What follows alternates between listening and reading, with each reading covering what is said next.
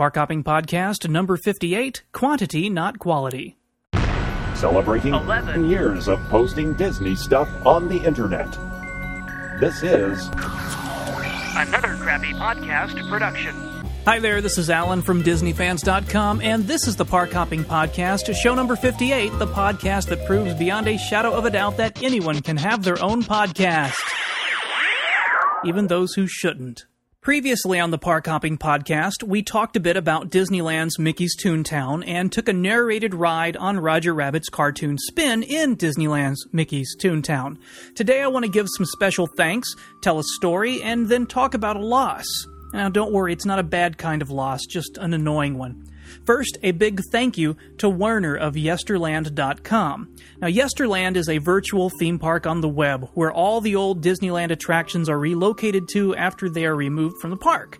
It's even started doing some Yester Disney's California Adventure pages now, too, so drop by Yesterland dot com sometime and check it out when you've got a couple of hours. It's a great, great, fascinating site if you're interested in Disney theme park history.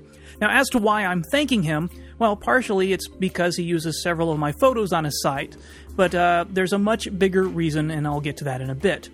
By now, you probably know I'm a pretty big fan of numbers, even if I'm pretty bad at math. Statistics, though fairly meaningless, are fun to me. For instance, since I posted my first Park Hopping Podcast teaser in August of two thousand five, I've posted fifty-six more episodes. Actually, I guess that's fifty-seven. Told you about the math thing.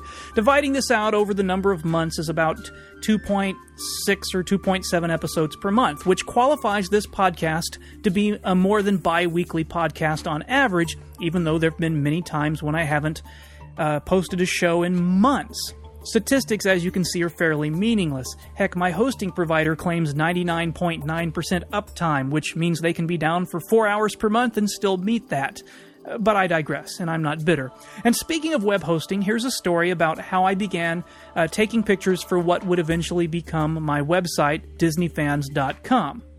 Now, in nineteen ninety-six, I bought my first digital camera, which was an Epson Photo P C. It was one of the only...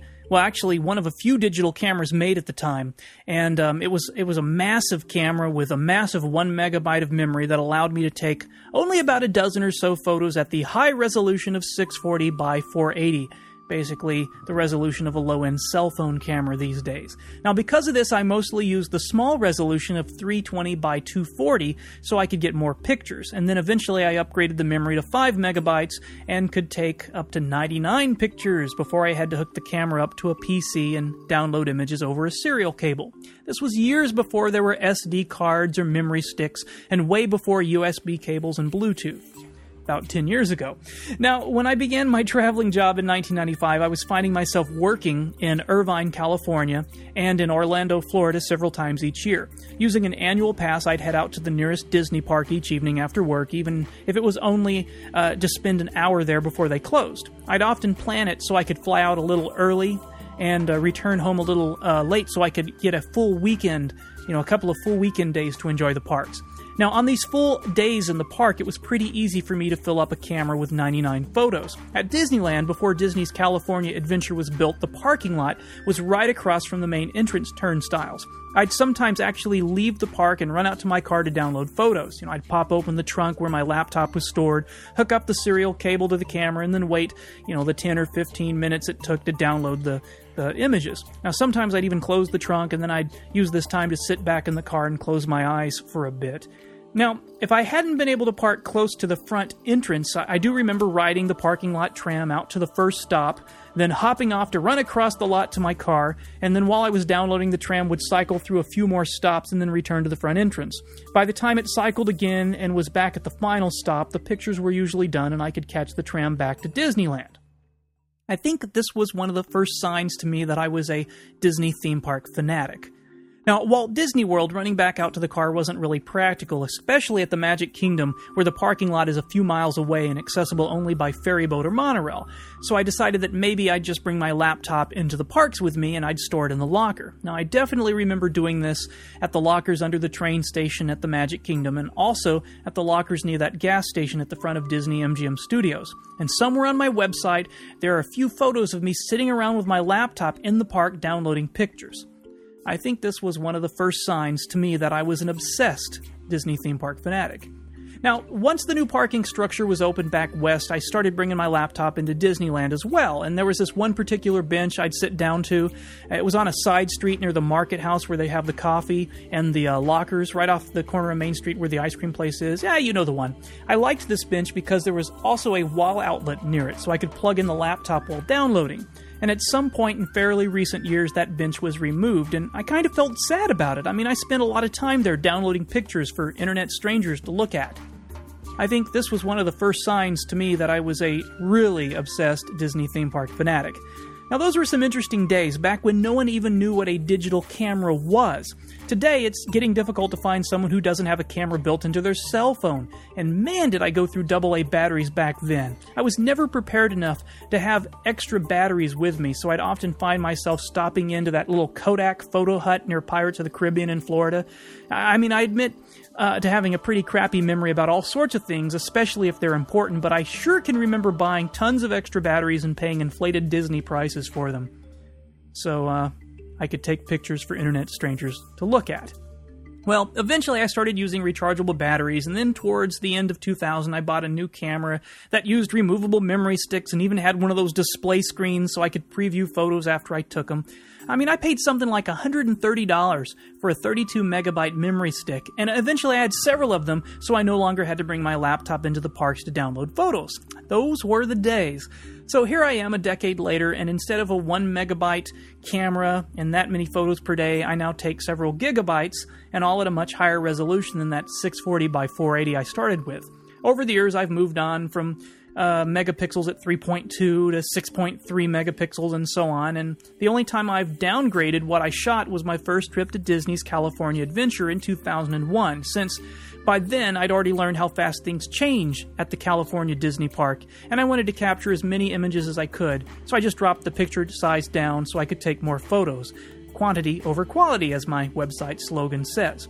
Now, after my most recent Disney World trip, that quantity of theme park photos had grown to over forty-five thousand images. And during this time, I was taking similar photos at Midwest Renaissance festivals and other theme parks and events. So uh, my other site, at the fair dot com, that's fair with an E at the end, has somewhere over thirty-six thousand Renaissance Festival photos.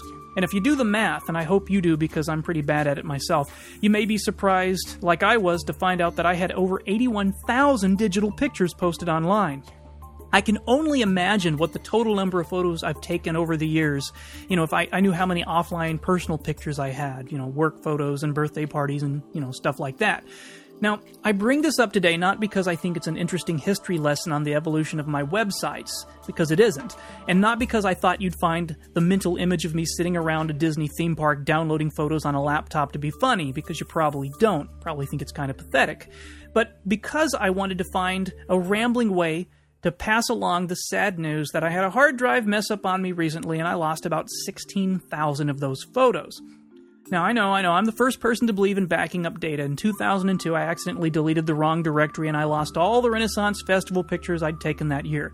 And after that, a friend sent me a box of recordable D V Ds and I've been backing up photos to disk ever since. Okay, well, almost ever since. It seems I've kind of gotten lazy the past two years, and while I had a lot of my pictures backed up to D V D, some of the less important ones I just must have forgotten about. Now, part of the reason I grew so lazy when it came to backups was that I have twelve different hard drives backing up all my projects and media right now. The main drive I use for photos is even duplicated. It's redundant, so even if the drive completely fails, I'll still have a backup.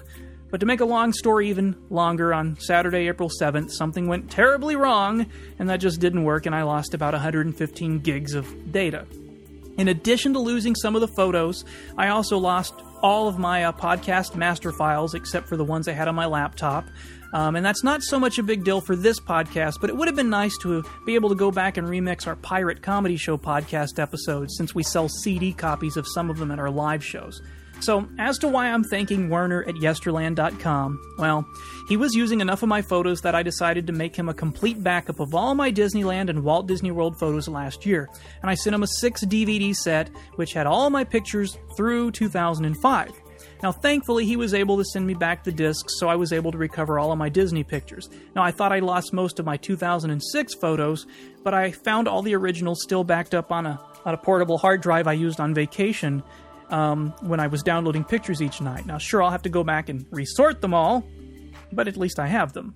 It looks like the only images I lost from Disney were the ones I took during my two-evening October visit to the Magic Kingdom and Epcot, and I'm still a bit bummed about that, but, you know, it could have been worse. I do have some of them. So that's all I wanted to say, and speaking of that, the next time you're there, be sure to take an extra picture, shoot some extra video, then be sure to back them up so you don't lose them when your hard drive crashes, because you really never know when something you like, love, or hate is going to go away and never be around again, and your only pictures are going to be on a hard drive and not on a D V D somewhere else at Yesterland dot com's home headquarters. Now, if you want to drop me a note, my email address is podcast at Disney Fans dot com, and if you'd rather use the telephone, you can call two oh six, two oh three oh A C P. That's for Another Crappy Podcast. Again, that's two oh six, two oh three oh, two two seven, and leave me a voicemail. This has been the Park Hopping Podcast, show number fifty-eight, quantity, not quality. Thanks for listening, and thanks, Werner, for sending me those photos back. I'll have another show coming up uh, sometime soon. Another Crappy Podcast production.